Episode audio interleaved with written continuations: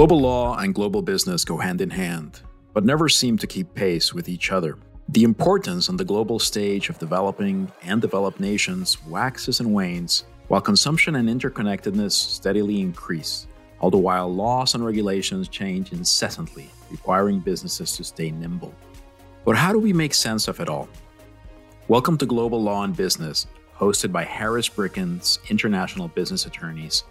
I'm Fred Rocafort. And I'm Jonathan Bench. Every week, we take a targeted look at legal and economic developments in locales around the world as we try to decipher global trends in law and business with the help of international experts. We cover continents, countries, regimes, governance, finance, legal developments, and whatever is trending on Twitter. We cover the important, the seemingly unimportant, the relatively simple, and the complex. We hope you enjoyed today's podcast. Please connect with us on social media to comment and suggest future topics and guests.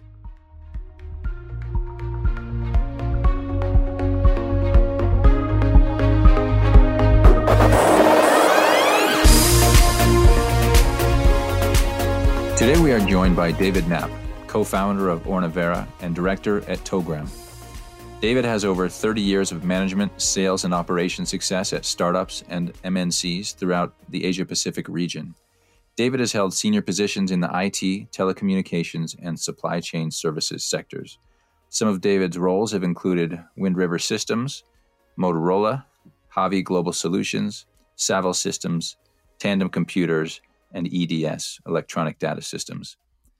David has significant experience selling and delivering complex products and solutions, creating high level alliances with customers, government officials, thought leaders, market movers, and business partners. He has lived and worked in Tokyo, Hong Kong, Melbourne, Sydney, Hanoi, and Singapore. He currently resides in Singapore with his wife and two teenage daughters. He has a degree in economics from the University of Chicago. David, welcome to Harris Bricken's Global Law and Business. Thank you. Good to be here. David, welcome to the show. Just before we went live, we were talking about Singapore and Hong Kong. Both of us have have spent a quality time in Asia, although you've been there for for longer than than I was. So please tell us more about your career in Asia. What took you there? What did you go looking for? What did you find? And of course, where were you? well, that, that, that could take up most of the half an hour, so I'll try to keep it short. Right out of college, I, I had a job in uh, in Chicago with a theater group my first job was to be a road manager there, and we traveled to the Eastern Bloc, and that was in the days of uh, the Cold War was still going on, and I managed to get across the Berlin Wall and travel through East Germany into Poland and spend some time there. And I was dealing with a lot of people who didn't speak English, and uh, I was trying to get a job done to construct a set on a stage for a theater group that was performing. And, and it was about six to eight weeks of traveling um, through Europe, and I, I, realized then that I, I really wanted to work internationally. So I went back to the United States and continued working in the regular job until I got a chance to to go overseas. My sister was living in Japan at the time. I was working in Los Angeles and not very happy in a job I had there. And she just sort of tongue in cheek said, Why don't you come live with me in Tokyo? So I literally quit my job the next day, had a big yard sale, got rid of everything, packed a duffel bag, and bought a one way ticket to Tokyo. And that was uh, early 1985. And I haven't been back since. So in Japan, the only thing I swore was that I would never teach English.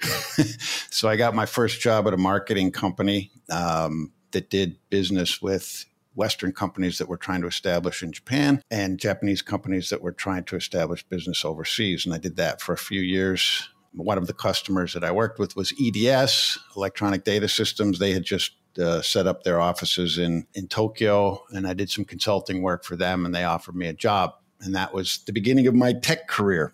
Back in those days, EDS had an intensive training program where they taught people how to program computers for companies in 10 weeks. And I went through this program in Dallas, and they subsequently sent me to Melbourne to work on a computer project for a Holden's Motor Company. long story short, I spent about 18 months in Australia. The next phase of my life was to move up to Hong Kong, where I spent the next eight years working for EDS um, and uh, eventually joined Tandem Computers as their marketing manager. I went from programming to sales sort of naturally. I think people realized that I was a better customer guy than I was a programmer. So I, I moved into the marketing and sales organizations uh, at EDS, and then Tandem hired me as their marketing manager. Tandem then, eight years later, moved me to Singapore. From Tandem, uh, I joined a billing and customer care company. They sold a software solution to cellular uh, providers and I helped them start up their business in Asia. Worked for them for a couple years. Then Motorola hired me. At Motorola, I experienced a lot of interesting things. That was uh, the beginning of the cellular era, and we were really making a difference in people's lives. because we were rolling out cellular infrastructure across Southeast Asia. And, you know, in addition to spending my first few years marketing uh, 3G solutions, then moving to Sydney for a couple years to work on a project down there. My best, I think, and favorite job at Motorola was uh, I ran Motorola Vietnam for for three years, and that was in the area when you know our engineers would go to a, a village, put in install a base station, and the village throw them a party in the evening because they were connecting them to the outside world. So you really got the feeling that you were making a difference in people's lives, in regular people's lives. So I did that until 2008 when I moved back to Singapore, and that's uh, where I've been. I left Motorola. I worked for a brief time at a company called Havi Global Solutions, which is a supply chain services company. essentially, did all the packaging and a lot of supply chain services for McDonald's. Um, and after that, I joined Wind River for a few years um, as their head of services. Uh, Wind River is an interesting company. It does embedded software, um, which is essentially the firmware or the the software that makes the printed circuit boards run so that you can program applications on top of on, on top of that. Uh, I left Wind River in 2015, and I just decided to do my own thing uh, after that. And with, uh, I founded a company called Togram. It does business development services for companies that are trying to uh, get into the Southeast Asian market. And basically, I sell stuff for other people. Um, and some of my customers have included uh, a company that made pallets out of waste plastic, a company that does holograms. Um, that it's called ARHT Media, and they have a hologram solution. They basically put people live on a stage um, remotely and effectively. It's a pretty cool company. And recently, I've uh, started doing a little bit of work for a building management uh, software company that uh, effectively helps people take control of the electronics and air conditioning in their buildings and, and saving energy. So that's where I am now. and I've also, I guess the reason we're, we're talking here is I, I founded a company called Ornavera uh, with a few other guys. Um, I was doing some work for another company that was selling sensing devices for agriculture. And their sensing devices were, were very basic and they provided data on a screen. Uh, that company subsequently downsized significantly uh, and one of the guys that I was working with in the United States, he and I said, "Hey, you know, I, I think we should we should give this another shot because what we saw in some of the customers that were interested in this product was very promising, and we thought we could do a better job of it. And so we founded the company, and that's what we're here to talk about today, I guess." We have to mention, of course, David, that uh, you and I are fellow Wisconsinites, right? You you hail from you hail from Wausau. I hail from from Platteville. So that's a that's a pretty fun thing for Midwest guys to connect again over uh, discussions about Asia. Yeah, I have many small world stories. Uh, I actually met another Wisconsin guy at a South African friend's home, and it turned out this guy was best friends with my next door neighbor when I was growing up. There's a lot of good Wisconsin stories. Yeah, it is great. So let's talk for a minute about embedded software. I have a couple of brothers-in-law who are in in the embedded software arena. So I know a little bit about it more, maybe more than the average person, but love to hear you explain it more. Since you're a marketing guy, you should be able to explain it uh, in terms that we can all understand. Uh, so a little pressure on you there. And then uh, if you can talk about how, you know, embedded software, how that fits into the world of electronics and, and of course, now ultimately agriculture for you. Well, embedded software is a remarkably simple thing. I mean, you open up pretty much any electronic device, you see a green board, printed circuit board with a lot of components on it. And embedded software essentially makes all those components talk to each other so that, that they so that they can perform a higher level function you know, take your iPhone or your smartphone, for instance. You know, it's got a printed circuit board on it. It's got chips. It's got lots of components. Many of those components have some sort of central processing unit, and there's more than one. And the embedded software basically sits on this the board in the different components of the board and enables them to talk to each other it's it's really as simple as that. And the the code that is in those is kind of old. In, in, a lot of cases, it's uh, very efficient machine level code that makes it communicate efficiently on the board. And essentially, then it all bubbles up into the central processing unit's operating system, and then that operating system is accessed by things like Windows and everything else. So, are we talking about DOS? Or are we talking about deeper in the system than DOS? We're talking about deeper in the system than DOS. The DOS is the cent- that that sits on the the main central processing unit of your computing device, but the components themselves, say for example, you know, the clock, the clock that sits in the system, you know, somebody has to tell the clock when to start and stop and check the clock, and that's all done in the embedded software on the board itself. So it's basically the operating system that tells the board or the device how to operate. You tell the device what you want it to do through DOS or the operating system of your computer. And how much has technology uh, of the type that Ornavera is working on, or even other types of technology, how much how much have you seen technology permeate into agriculture. Right, I, I, think of agriculture, you know, from my time in Wisconsin as as uh, you know combines and planters, uh, uh, you know, harvesting machines. Right, I don't I don't necessarily think of uh, of those as synonymous with high tech. Well, it's interesting. I, I again, I'm I'm not a huge expert on agriculture. Strangely enough, what I'm what we're trying to do at Ornavera is try to apply a very specific type of technology and help farmers grow better. Farmers have obviously benefited from technology in a lot of different ways. You look at your average combine or tractor, a lot of them now have GPS in them that will tell you exactly how and when you plowed your fields or planted your fields. They'll keep track of a lot of that data for you. Um, a lot of the planting devices have sensors in them. When you're planting your seeds for whatever crop you're growing, it will put the seeds at the exact depth that you specify. Um, it will tell you if your ground is properly aerated. Um, there, there's there's a lot of technology that farmers have available to them. Most of it, I think, however, is sort of standalone. So, um, you know, they, they might have a very smart tractor or they might have a, a smart irrigation system, but most of those things don't necessarily interact with each other. Well, now that you've issued that disclaimer about agriculture, I'm going to ask you more about agriculture. so, uh, because you still know a lot more than I do, um, could you tell us about some of the more significant developments that you are you are seeing uh, when it comes to agriculture, specifically in Asia? Um, are there uh, specific developments happening with regards to certain crops? Things like corn, wheat, soybeans.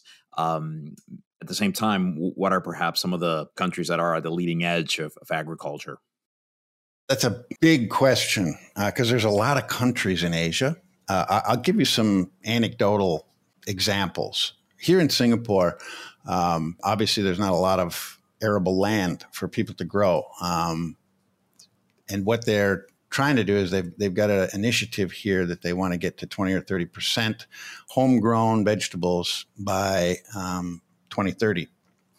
And they're doing that both indoors and outdoors, but primarily indoors. So there's a big push to for indoor growers here in Singapore. You're seeing some of the same types of behavior in countries like Malaysia. Korea and Japan have been doing it for years. Japanese and the Koreans are both huge indoor growers, particularly strawberries, berries, and things like that. At the same time, you've also got countries like China, Thailand that are moving into the hemp growing business. Uh, I think you've had somebody on the on your podcast, uh, Glenn Davies, who's who's quite active in that area, um, and that is really, I, I would say, probably the biggest boom market in Asia right now, where people are starting to direct their efforts to to growing hemp uh, and cannabis. So one of the things that I've discovered as as we founded Ornavera, I mean, we founded it based on the principle that the growers need to know more about what they're doing on their plot of land. Um, there's a lot of gut feel that that goes into growing. There's a lot of technology that is applicable in growing. What we've learned here, not just in Asia but around the world, is that you know farmers that have been growing for a really long time can't always explain why one particular crop grows better or worse than another. And what we wanted to do is try to give them the ability to use data to make decisions. And one thing that I've discovered is that people really don't know a lot about and I, I, know this doesn't sound right, but people really don't know a lot about what's going on really at ground level um, in, in, their growing. And that's true here in Asia. And I think people are starting to be more interested in that because of climate change and the the growing need for food. So that's that's fascinating to think about. Uh, growers uh, obviously focusing on the health of the plant as they can see it above ground, but not having data. And and and even to me as an outsider, thinking what kind of data is available to the farmers using technology. I mean, are we talking soil content? Are we talking um, moisture content? Are we talking about how often they should be watered and, and kind of automating that, or how how deep are we going in the data? Okay, good.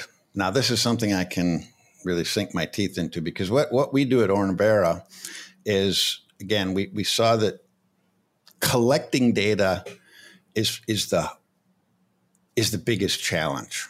There's you know millions and millions and millions of acres of farmland in the world.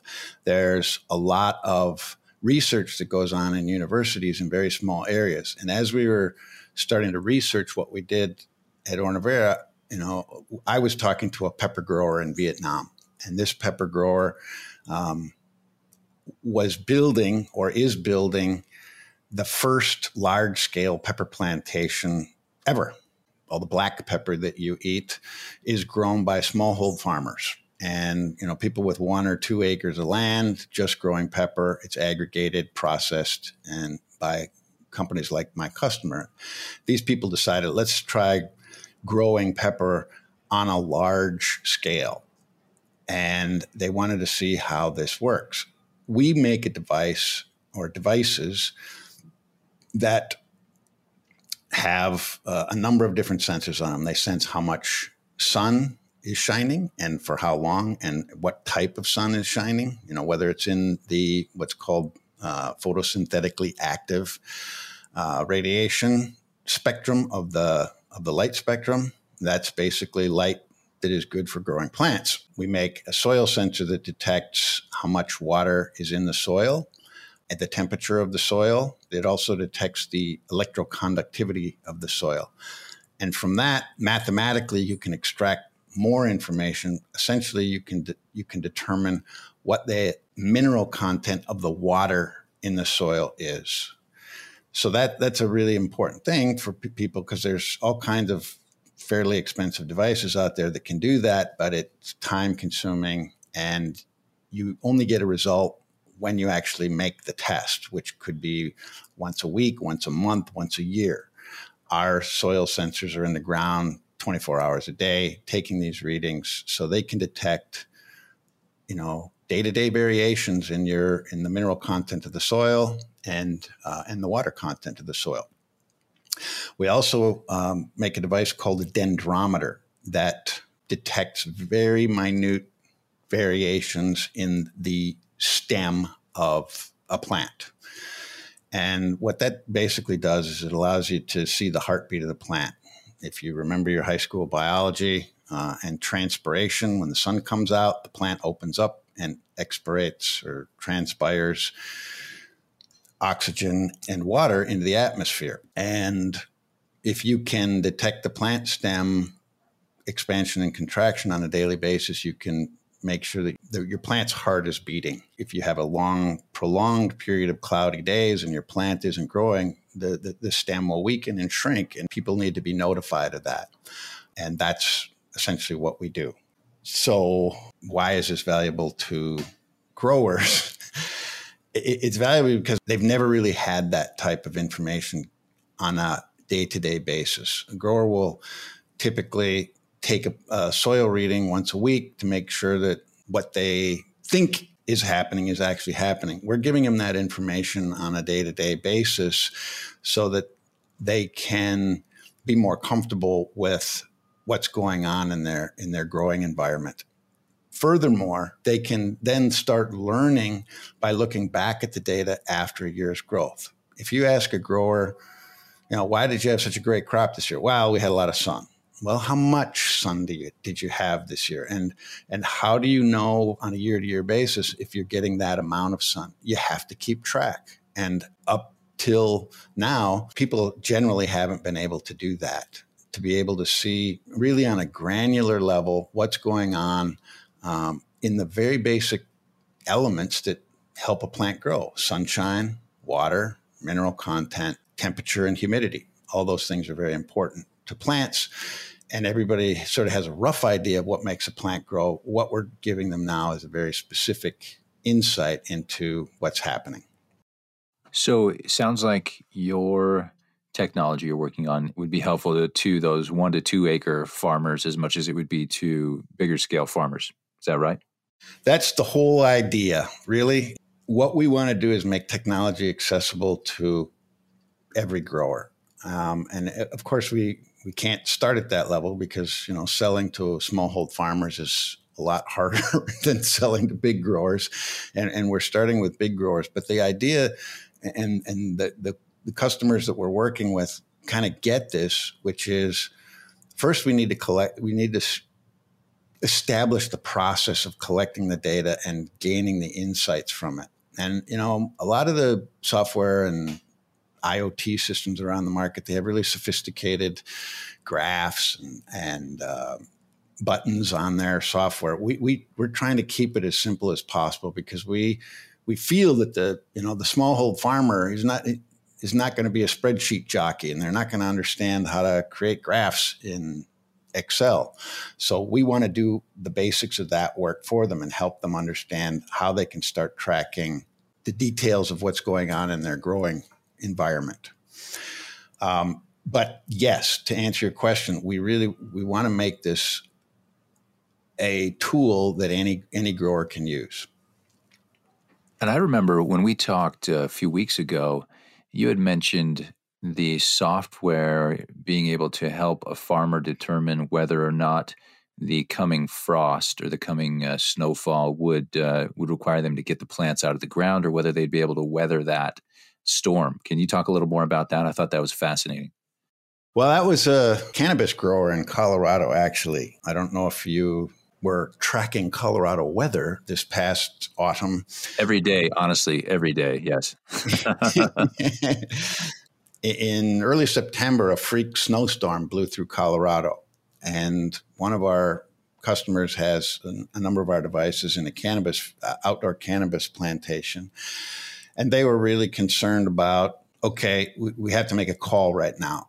Um, we need to know if you know they, they kind of knew what the weather was going to be how f- far the temperature was going to go down how long it was going to snow for and then you know it was going to be 48 hours of snow and then it was going to be back to you know september colorado weather so they just they had to make a choice as to whether to pull their crop out early and basically you know, take it out before it was mature, but save as much as they could, or leave it in the ground, perhaps suffer some damage, but let the plants um, grow to maturity.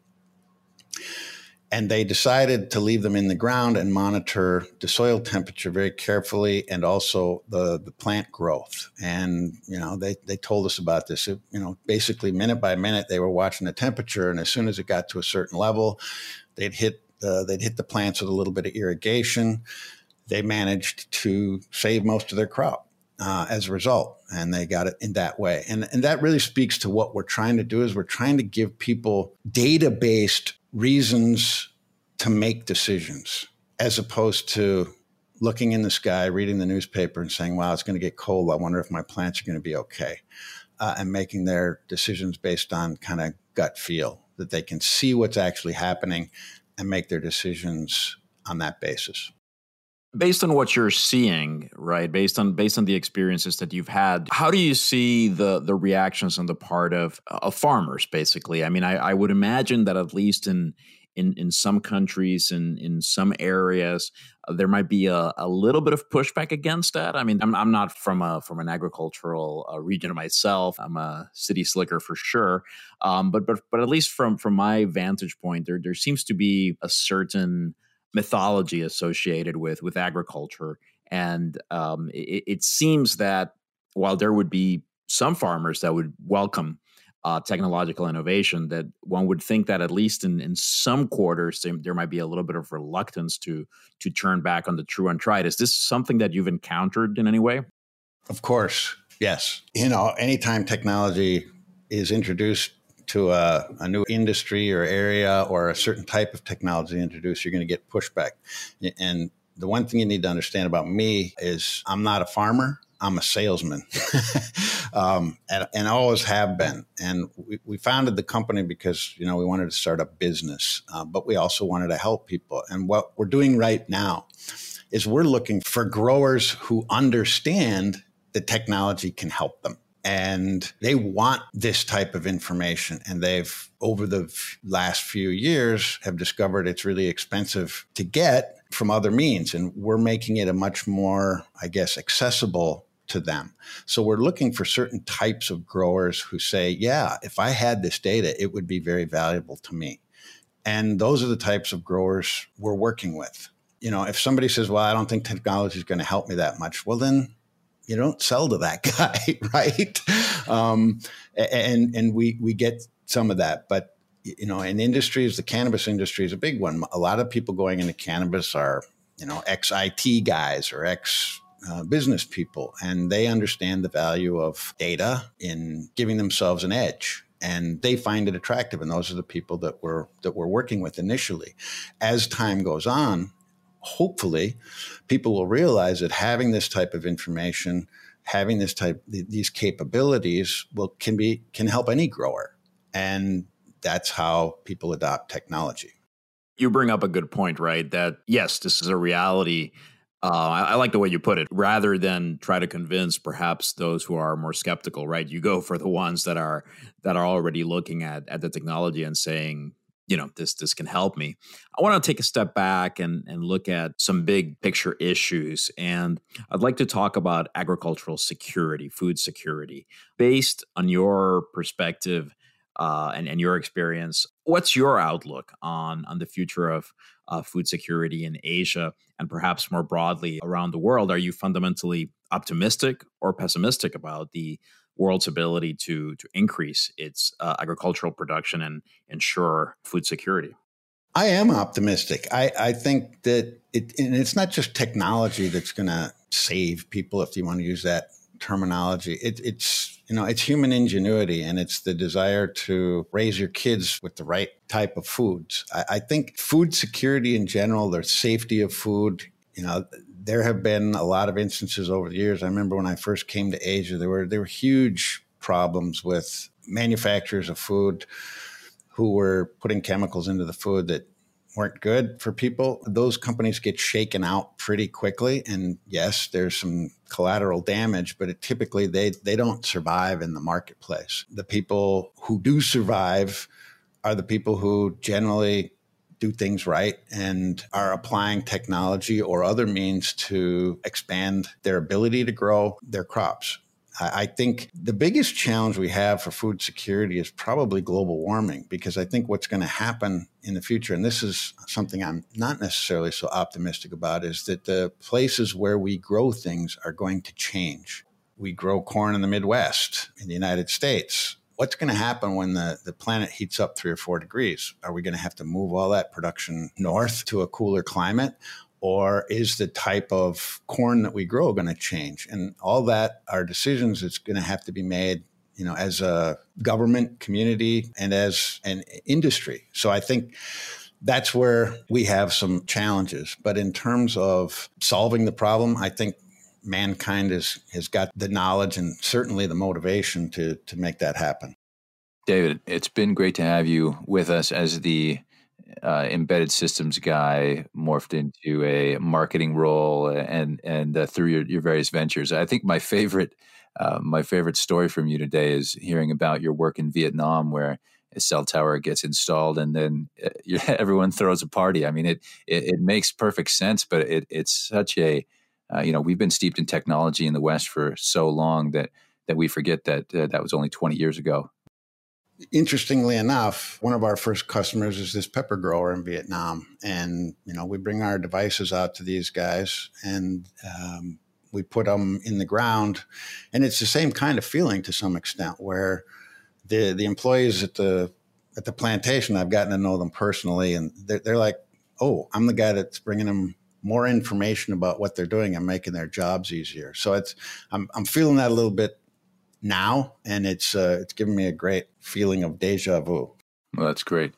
Well, we always like to close our interviews with um, recommendations from you, and Fred and I will provide ours ours as well. So, do you have anything that you've read recently, or listened to, or watched that you think would be uh, beneficial for our our audience to check out? I read a lot. Um, lately, I've been reading a lot of nonfiction, um, mostly political related for obvious reasons. But I, I, I, think when you ask me for a recommendation, I go back to the old favorites. And um, one of my favorite writers is a, another Midwestern guy who decided to live his life overseas. His name is Bill Bryson. Um, he's from Nebraska. And he wrote a number of really great travel books. But then he started getting interested in, in science, or he continued to be interested in science and started writing about it. He wrote a book called The Short History of Nearly Everything that I, I, I try to read every 10 years or so, and I just cracked it open again recently.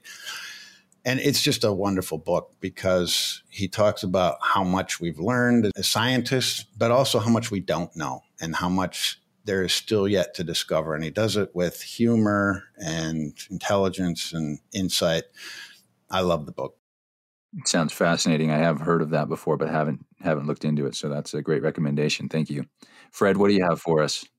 Well, today I'd like to recommend another podcast called the Southern Tour Podcast, and those uh, of our listeners who who have some knowledge of, of Chinese history, especially Chinese history, will be familiar with the Southern Tour that was undertaken by Deng Xiaoping in the early 90s. And basically, uh, this was a, a, reaction on on Deng's part to the internal debate going on within the Communist Party regarding the future of, of reform and opening, especially in the years following uh, Tiananmen Square. So the, the the idea behind the Southern Tour was for Deng to give a, a boost to to reform efforts. And the podcast basically retells the story of the tour, but it also it goes a little bit beyond that. It looks more broadly at the history of the main stops that Deng made during the, the tour. Um, it's it's pretty well done. It's um, hosted by Jonathan Chatwin, and at, at, the moment, I believe there are only four episodes at this point. One of them focuses on Beijing, the other one on Wuhan, another one on Shenzhen, and then the the fourth one on Dongguan. I'm assuming there's going to be at least one for Guangzhou and Zhuhai at some point, but at the moment, only four of them. Uh, so good time to to catch up uh, and not let it pile up. Although it's it's very bingeable for sure. So again, the Southern Tour podcast, and it's available on Spotify, Apple Podcasts, and uh, I'm sure other other platforms as well. Uh, what about you, Jonathan? Mine is a less serious recommendation, although it, it is quite serious in retrospect. Um, so I'm recommending the uh, Cobra Kai show on Netflix. It, it fits it fits all of my nostalgia from 1985, whenever I saw it for the first time. Um, all of that, but also all of my my now coming into middle age struggles with uh, you know with body aches, with uh, personality quirks, uh, kid stuff. I mean, there's a lot of interesting things, and so these characters that we kind of grew up with, um, seeing them fight in high school. Um, now they're they're older and they're real people and they have issues, and so the the show does a really great job of of plumbing into their backstories. And I think uh, you know, in the wake of of the very uh, tempestuous political season we've just had, I think it's very valuable as a social critique in saying, hey, maybe the people you think you know, you don't know as well as you do, and maybe you don't know yourself as well as you think you do. And so I really appreciate that ongoing critique of thinking, uh, you know, trying giving me pause to reevaluate my own biases uh, about people and about situations, right? And so, and, and, certainly it's a lot of fun. I mean, there's a lot of irreverent humor. The the karate stuff is a lot of fun, and uh, it's uh, season three just came out this month. So if you have a Netflix subscription, highly recommend you you check that out.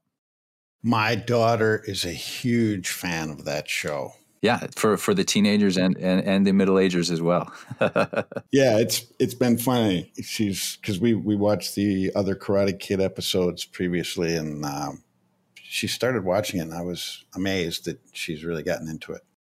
Well david we want to thank you again for joining us today. We appreciate you getting up on your early singapore morning and uh, we're looking forward to perhaps connecting with you again in the future and seeing how Ornavera is doing and uh, catching up on all things Asia. Thank you very much for the opportunity. It's been great talking to you. We hope you enjoyed this week's episode. We look forward to connecting with you on social media to continue discussing developments in global law and business. This podcast was produced by Harris Bricken with executive producer Madeline Williams, music composed by Stephen Schmidt. Tune in next week for another episode. We'll see you then.